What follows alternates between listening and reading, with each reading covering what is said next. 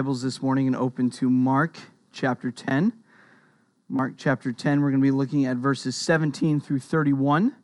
17 through 31. If you're using a Pew Bible, it's page 846. Page 846 in the Pew Bible.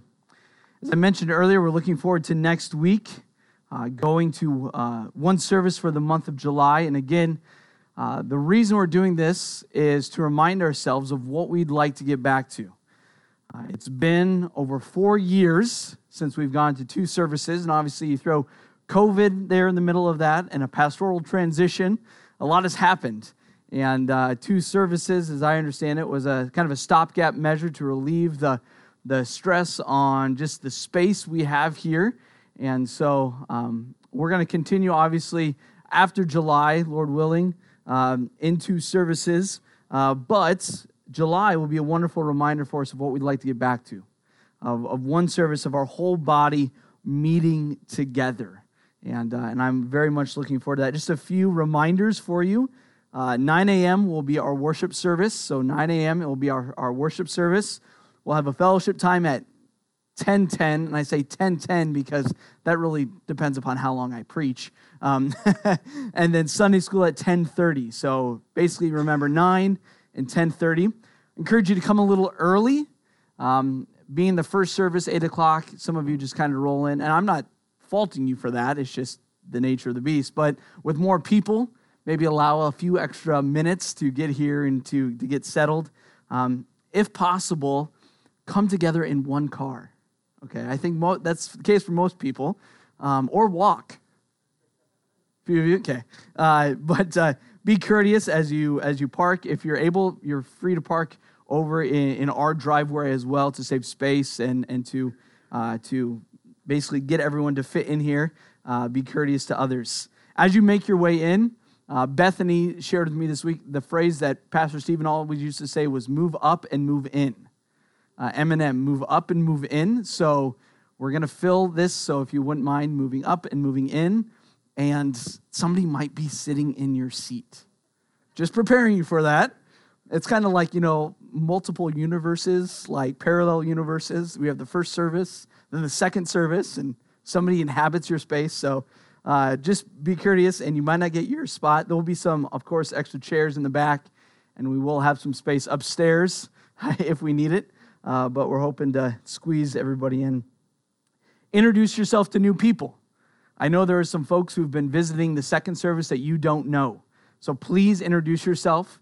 Uh, we will be wearing name tags next Sunday, uh, so everyone will be on equal footing. Uh, but introduce yourself. Say, hey, I go to the first service. I don't recognize you. Do you go to the second? And uh, make everyone feel welcome. Introduce yourself to new people. And then lastly, um, enjoy having a full church, having the church body all together. It might be a little cramped, might not be how we're used to doing it, might be a little uh, little adjustment, but what a wonderful thing to have everyone back together for a few Sundays uh, until we wait for the Lord to provide the opportunity to all meet together in a, in a bigger space. So, um, those are some reminders for you as we look forward to next Sunday and the rest of July as well, too. Hopefully, hopefully you found your way to Mark 10 by now. Let's pray, and then I'll read our passage this morning. Father, thank you. Thank you for the hope that we have in Jesus in life and death. Lord, I'm reminded of this song, uh, Christ, our hope in life and death. What is our hope in life and death? What guides our thinking? It's Jesus Christ, that we are His through faith, that we have forgiveness of our sins, and we have the hope of eternal life. Lord, what a wonderful, wonderful gift. Lord, help us now as we come to your word uh, to view it in light of Christ, what He's calling us to as His disciples, that we would not look out for our own interests for the interests of others, setting our hearts and minds upon Him. Lord, we love you. We pray this in your Son's name. Amen. Mark chapter 10, verses 17 to 31. Please follow along as I read. And as he was setting out on his journey, a man ran up and knelt before him and asked him, Good teacher, what must I do to inherit eternal life? And Jesus said to him, Why do you call me good? No one is good except God alone. You know the commandments do not murder. Do not commit adultery. Do not steal. Do not bear false witnesses. Do not defraud. Honor your father and mother. And he said to him, Teacher, all these things I have kept from my youth. And Jesus, looking at him, loved him and said to him, You lack one thing. Go, sell all that you have and give to the poor, and you will have treasure in heaven. And come, follow me. Disheartened by the saying, he went away sorrowful, for he had great possessions. And Jesus looked around and said to his disciples, How difficult it will be for those who have wealth to enter the kingdom of God. And the disciples were amazed at his words. But Jesus said to them again, Children, how difficult it is to enter the kingdom of God. It is easier for a camel to go through the eye of a needle than for a rich person to enter the kingdom of God. And they were exceedingly astonished and said to him, well, Then who can be saved? Jesus looked at them and said, With man it is impossible, but not with God, for all things are possible with God. Peter began to say to him, See, we have left everything and followed you. Jesus said, Truly I say to you, there is no one who has left house, or brothers, or sisters, or mother, or father, or children, or lands, for my sake and for the gospel, who will not receive a hundredfold now in this time houses, and brothers, and sisters, and mothers, and children, and lands, with persecutions, and in the age to come, eternal life. But many who are first, will be last, and the last first. I'm sure many of you have heard the phrase an eternal investment. An eternal investment. Obviously, investment carries the, the idea of money and retirement and taking something and investing it. You, you're, you're putting, in a sense, stock or money into something and hoping that over time that value grows. Um, the first pastor I served under in Mason City was very wise this way. Uh, as a pastor, encouraging me as a young pastor to say, hey, be a wise steward and to look to the future and to set a little something aside, so on and so forth. And so uh, I followed his advice and uh, very thankful for that. I don't know about some of you, but these past maybe year or two has been a little rough on some of those investment things. But the idea of an investment is that it doesn't have immediate result. You invest in something looking to the future. Over time, you will see results. It's the little things you do now that in the end will pay dividends. That could be applied to all sorts of things in life. When I was growing up playing sports in high school, it was the summer, right? As a teenager, you just wanted to goof off and have fun all summer. And our coaches would say, no, you put the work in now over the summer and you will reap the benefits or the rewards when the season comes during the school year. And that was just pounded into our heads as high schoolers. And we did see results, right? A little, a little bit now, a little bit then, and continue on a little bit. And over time, you see the results. It's working away at something of understanding the value of what waits. You play the long game, you understand what is most important. You sacrifice now, understanding what's to come. As we come to this passage in Mark, Jesus meets this man, and he is rich. In our language today, you could say he is filthy rich. He doesn't know what to do with his money. He may know what to do with it, but he has a lot of it. And Jesus says, Hey, what are you going to do with this money? What is your attitude towards it? Are you investing it and relying upon it now on earth? But what about for eternity? And it brings us to our big idea here is that earthly merit and material blessing are hindrances to humble dependence on God and entrance into the kingdom. Earthly merit and material blessing. And I'm not saying blessing in the sense that God gives you something and now God's making it harder for you. I'm just saying the result of, of being uh, fruitful in your work and your labor, having, having stuff. Earthly merit and material blessing are hindrances to humble dependence on God and entrance into the kingdom. We've already read from Ephesians 2 8, 9, and 10, where we understand that earning our salvation is impossible. And material riches, material wealth can be a huge hindrance to humble dependence on God. even though you may think you are living an upright life, but being willing to give up everything for the cause of Christ is difficult. These things make following Christ almost impossible, Jesus says, but yet with God, nothing is impossible. Those who humbly depend upon Christ, though they give up much in this life, will reap that eternal reward, that eternal investment that is not comparable to what we have now. And the kingdom of God upends the structure of this world. As Jesus says in his final statement, for those who are first will be last, and those who are last will be first. So let's look here at this account of this interaction between Jesus and the rich young ruler and Jesus and the disciples and how it encourages us. So, to remind ourselves where we're at in the flow of Mark's gospel, we're in Mark 10, and Jesus has been uh, having these interactions with the Pharisees and with the disciples about what it means to humbly depend upon Him and how that humble dependence is required for entrance into the kingdom.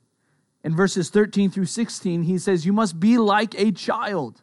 A child has nothing, right? They have no financial means, they have nothing to really offer. They are dependent upon their parents and upon others. And Jesus says, That is how you are to be in light of who God is, to humbly depend upon me.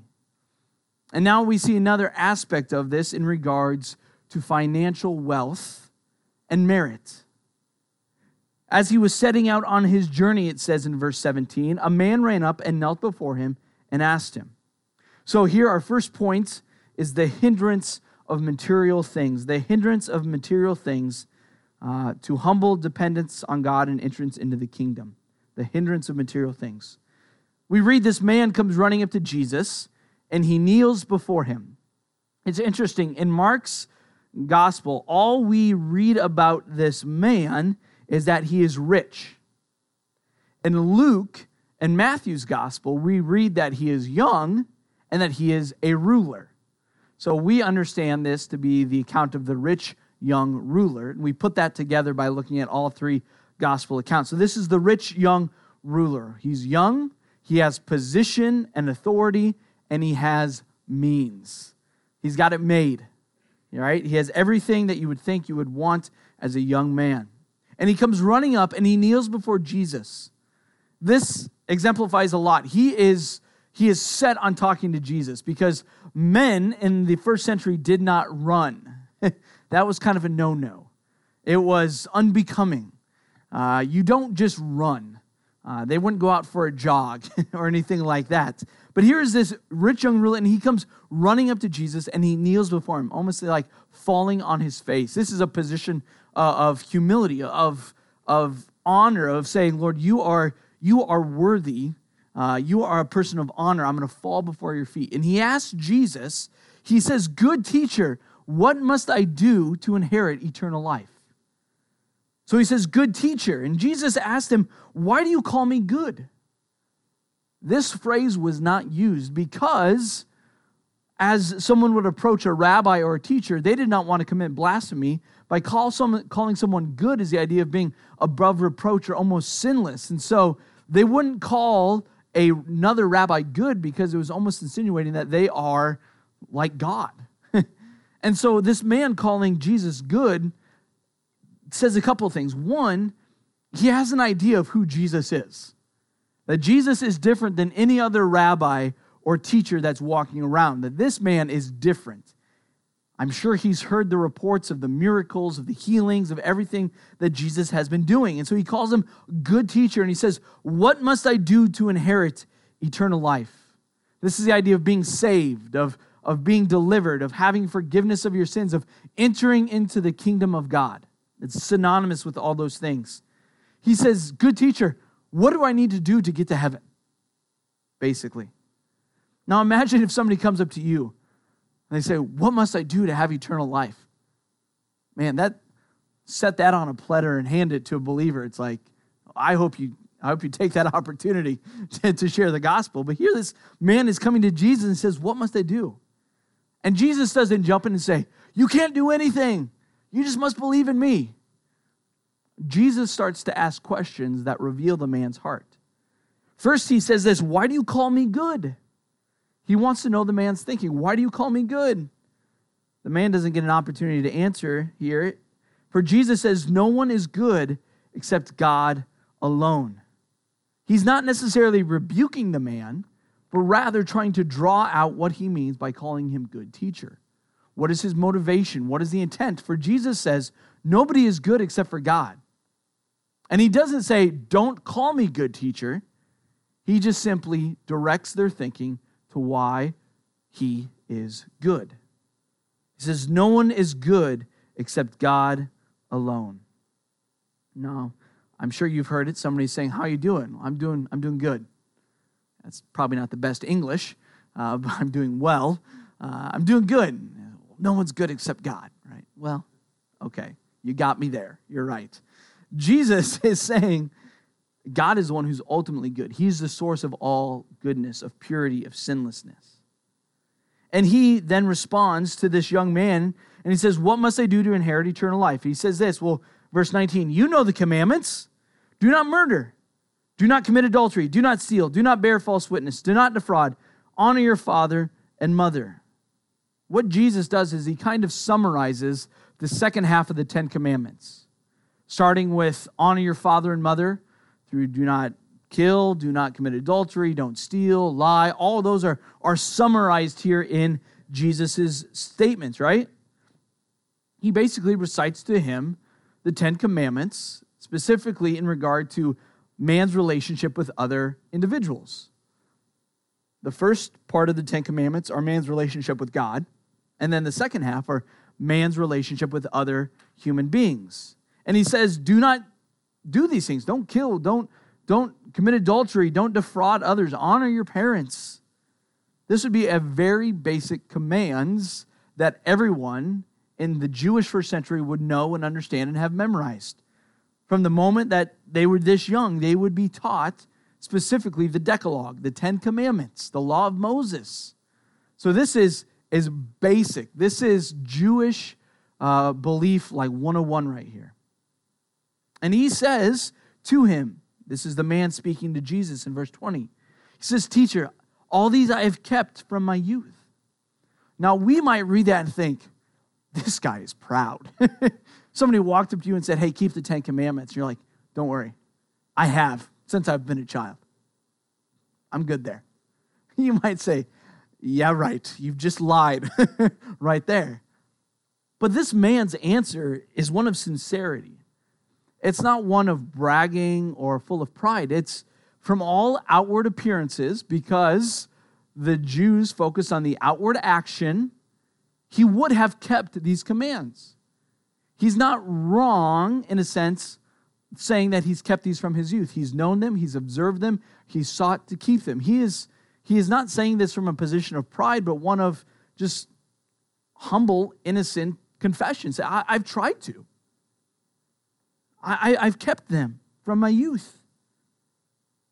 And Jesus, verse 21, looking at him, loved him. That's important. This is one of the very few instances of Jesus, in a sense, uh, or Jesus being said that Jesus loves someone like this. Now, it says Jesus loved the disciples and the other fact that Jesus loves the multitudes, but here is an individual that we are see that Jesus loves. So in his confession of I have kept them from my youth, Jesus looked at him and he wasn't indignant like he was towards the disciples. He wasn't angry or frustrated or saying, No, you fool. What did Jesus do? He loved him. He loved him. And he said to him, Well, you lack one thing. Jesus starts off by saying, Okay, what does your outward life look like? And the man says, I've kept the commandments from my youth. And he says, You have. You have. But you lack one thing. One thing. And what is that one thing? He's, Jesus says to him, Go, sell all that you have, and give to the poor, and you will have treasure in heaven. And come, follow me. So Jesus says, You lack one thing one thing. He says, Go and sell all you have and give to the poor. So, this man who was wealthy, who was rich, had means, Jesus says, Go and give all that you have to those in need. For in doing so, you will secure treasures in heaven.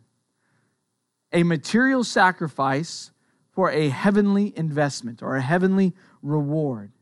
And he says, Come and follow me.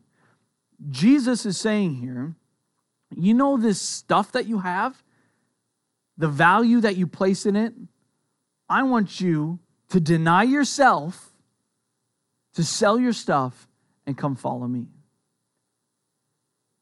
Now, this next phrase is revealing of what the man was thinking. Verse 22 disheartened by the saying, it's the idea of, of having your heart ripped out. disheartened by the saying, he went away sorrowful, full of, of sadness, for he had great possessions.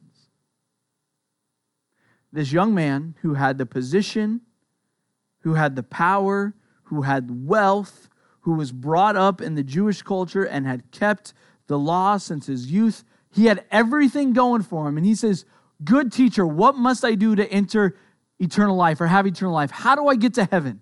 And Jesus says, Well, keep my commandments. He says, I, I, I have since I've, I've been a child. He says, Okay, then sell all that you have and follow me. What we learn here is not that we are to sell all that we have. You might look at that and say, well, do all of us, if we want to follow Jesus, have to sell everything? No, that's not what Jesus is calling us to. What Jesus is doing by telling the young man to sell all that he has is revealing where his dependence truly lied. He was relying upon his wealth, what he had, his riches. And Jesus says, okay, if you want to follow after me, you have to denounce the trust that you have in your material goods and follow me. Jesus isn't saying you have to be poor to be my follower. You read in the Gospels, there were women who helped support the ministry of Jesus, who had means, right? Joseph of Arimathea was a man who had means, so much so that he could, he could have a tomb uh, to, to help the disciples. In the book of Acts, there are many people who have means and money, and they use it for the advancement of the gospel. So Jesus isn't saying, hey, everybody who wants to be a follower needs to be poor. What he's saying is if you want to be a follower, you cannot trust in your own riches. You cannot depend upon things for security or comfort. Think of a child. I don't know about you, but my kids have their favorite blankies or their favorite stuffies. Maybe you have one right now in your mind that you had as a child or that your children or grandchildren have. And heaven forbid you lose it. Or in our case, we throw it in the washer. That's the worst, like, hour and a half of one of our kids' life is when their blankie or their sleep sack is in the washer and dryer to being parted from it, right? Because something that's material or physical, it brings comfort or security. Maybe you like to rub it or hold it or like little kids do rub it on their cheeks or our kids maybe they're weird they like to sniff it right there's just something about the smell of their blankie it's a something that's physical that's material but it's a source of comfort and security and as a child we understand that but yet as adults our blankies just become more expensive and easier to hide if you were walking around with a blankie as an adult that might be kind of interesting or odd or strange.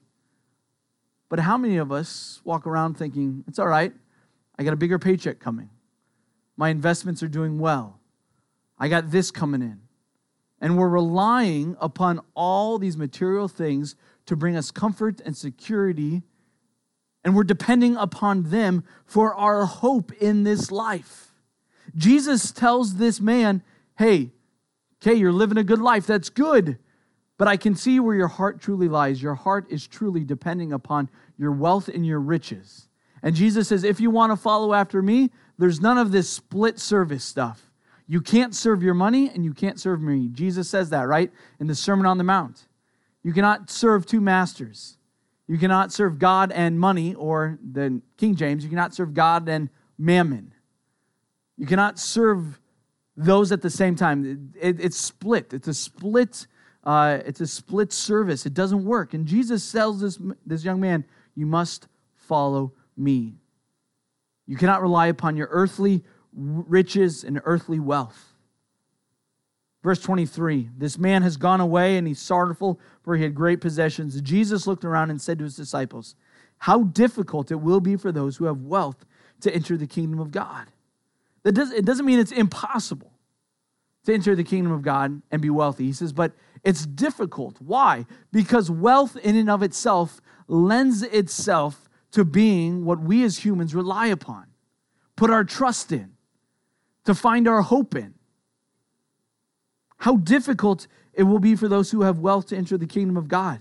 Verse 24 And the disciples were amazed at his words, but Jesus said to them again, Children, and Jesus, he, he says that on purpose. Because what did he just say in verses 13 through 16? He said, Be like these children. And Jesus is now talking to his disciples and he says, Children. And saying children, he's reminding them of the dependence they're to have on him. He says, How difficult it is. Some translations say, uh, How difficult it is for those who trust in riches to enter the kingdom of God. Trusting in riches is a hindrance to entrance into the kingdom of God. He said, It is easier for a camel to go through the eye of a needle than for a rich person to enter the kingdom of God. He uses this, this illustration, it, it's sheer hyperbole, right? Some of you sew, and you know what the size of the eye of a needle is. You sit there, and maybe you have a little magnifying glass or something, and you, you lick the end of the thread just to get it through that needle uh, the eye of that needle to get it in and loop it around so that you can start sewing. Eye of needle, very small. Camel, very big. Jesus is using this illustration so that everyone understands it. We don't necessarily have a lot of camels around here, but we have a few cows. You could say it'd be more, it's easier for a cow to go through the eye of a needle than for someone with wealth to enter into the kingdom of God. This is the illustration that exaggerates the difficulty. Verse 26 And they were exceedingly astonished and said to him, Then who can be saved? They kind of look at Jesus and say, Okay, Jesus, if this is impossible, then who can, who can enter into heaven? If it's this hard, the disciples are getting it. They realize that this is difficult, that not everyone is going to enter into this kingdom. Verse 27 And Jesus looked at them and said, With man, it is impossible, but not with God, for all things are possible with God. Jesus reminds them that their salvation ultimately is not dependent upon themselves.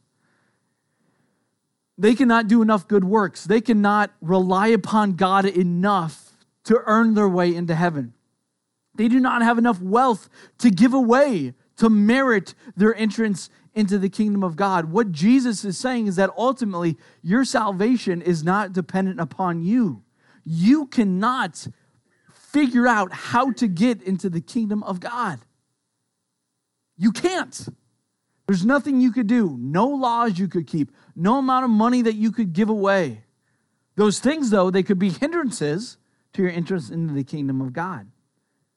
What Jesus says is, with man, it's impossible and the disciples are realizing the desperate situation that they are in as humans, that there's nothing that they can do to merit themselves to God and entrance into the kingdom. But Jesus says, with man, it's impossible, but not with God. But not with God. For all things are possible with God. Jesus is just hinting right here at the fact that our salvation is not based upon us and what we do, but rather upon God and what He's going to do. Ephesians 2 8 through 10. For by grace are you saved through faith. It is a gift of God, not of works, so that no one may boast. Our salvation is a gift from God. We cannot earn our way, but yet there are things that can hold us back from trusting in Jesus. Wealth is one, our own human merit is another. And as we look at it, we might think, man, this is impossible. But Jesus says, no, with God, it's not.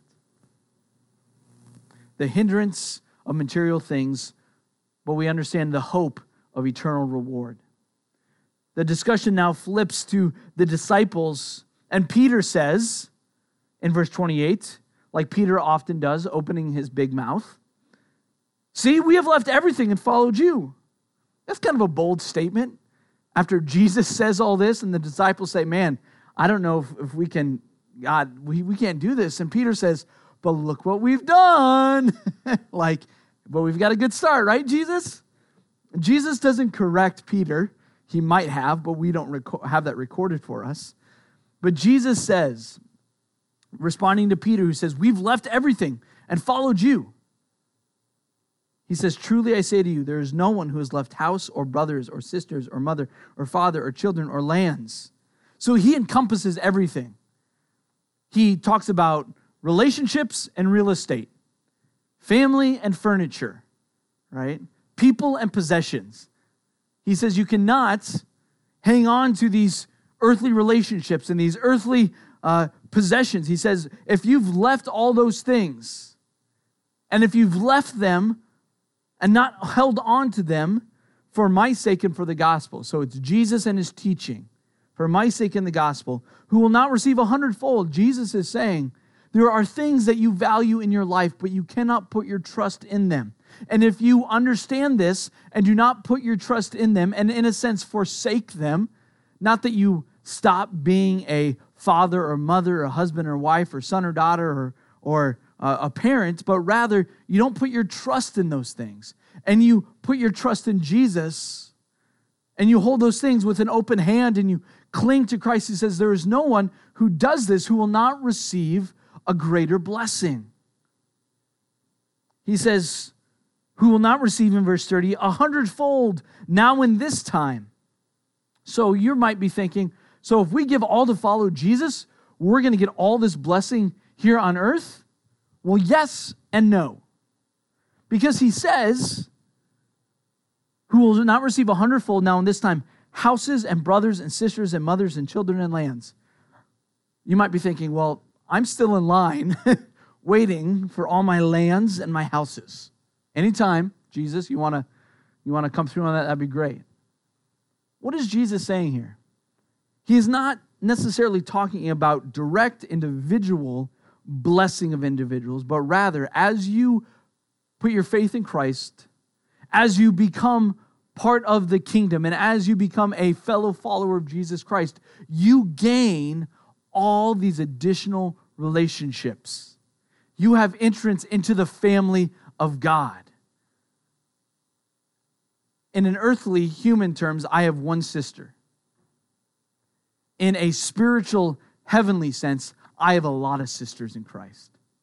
I don't have any human brothers. I have a lot of brothers in Christ. You might think of lands and houses. I, I live in a house. I don't even, don't even own the house. We lived in Minnesota. We owned our own home for like 11 months. And then we, God brought us down here. But I think if I would call up most of you at any given time, say, something's happened, I need a place to stay. You would say, Yeah, come on in. Even the other day, yesterday, I had need of a burn barrel. Thank you, Gary. Uh, things like that. How many of you have shared tools and equipment, manpower, shovel power? Yeah, I'll watch the kids. Yeah, I'll do this, I'll do that. This is the blessing that we receive when we don't put our trust in earthly things, but rather we put our dependence upon God and become part of His family. And we have this enlarged family that looks out and cares for and loves one another. Jesus says, but this isn't without persecutions. The end of verse 30. With persecutions. That doesn't mean everything's going to be easy. There are going to be those who hate you because you claim the name of Jesus Christ. But in the age to come, what is the ultimate blessing we receive? It's eternal life. So, this idea of eternal life brackets this section. The man asks, What must I do to inherit eternal life? Jesus says, Depend upon me and only me, not your own earthly merit or your material riches. And he thought that was hard. And Jesus says, If you forsake the earthly treasures and, and material riches that you have, you will gain in different ways by joining the family of God. But ultimately, what is the ultimate result? In the age to come, eternal life. then Jesus summarizes this and he says, But many who are first will be last, and the last will be first. This is the ultimate redemptive reversal. The world tells you to be first, be have the most, be the richest, all these things. Be first, be first, number one. This is what we want. And Jesus says, No, the kingdom says, if you are first, you are last. If you're always seeking out for yourself, you're realizing that you'll last in the kingdom of God. But as you seek to serve others and, and forsake those earthly temptations and those earthly things that are hindrances to the kingdom, Jesus says, though you may be last in this world, you will be first in the kingdom. It's this reversal. It's what the kingdom of God does. It flips our world's expectations upside down. Rather than strive and search and be number one and all these things, Jesus says, No, trust me. Depend upon me. Use what you have for the benefit of others. And you'll see how you move from first to last, maybe in this life, but eternally you move from last to first. The common thread, one author says, is the great eschatological reversal that is the characteristic of the present and the future appearance of the kingdom of God. In contrast to the rich and powerful who appear to be first in the present age, stand the persecuted disciples who have forsaken all to follow Jesus. In terms of spiritual realities, they are receiving far more in the present age than eternal life in the age to come. So, application here. Three quick statements here. First off, don't put your trust in material things. Don't put your trust in material things. And you might be saying, Great, I don't have that many. you can still put your trust in material things. You don't have to be rich to trust in material things more than Christ. In fact, the desire for things can often creep in more on those who don't have than those who have. And that's the balance. Whether you have more or you have less, whatever you have can capture your heart. It can be an idol. And in this passage, Jesus clearly says those things can be an hindrance. It's not wrong to want nice things or to work hard and be rewarded for your work, but don't let that become your God. Don't let that become your God, for that God is empty and dead and it fails you. Don't put your trust in material things, whether you have much or you have little. Secondly, wise stewardship and generosity are key. If you do have a lot, be a wise steward of it. How are you using it for the cause of Christ? How are you using it to bless others?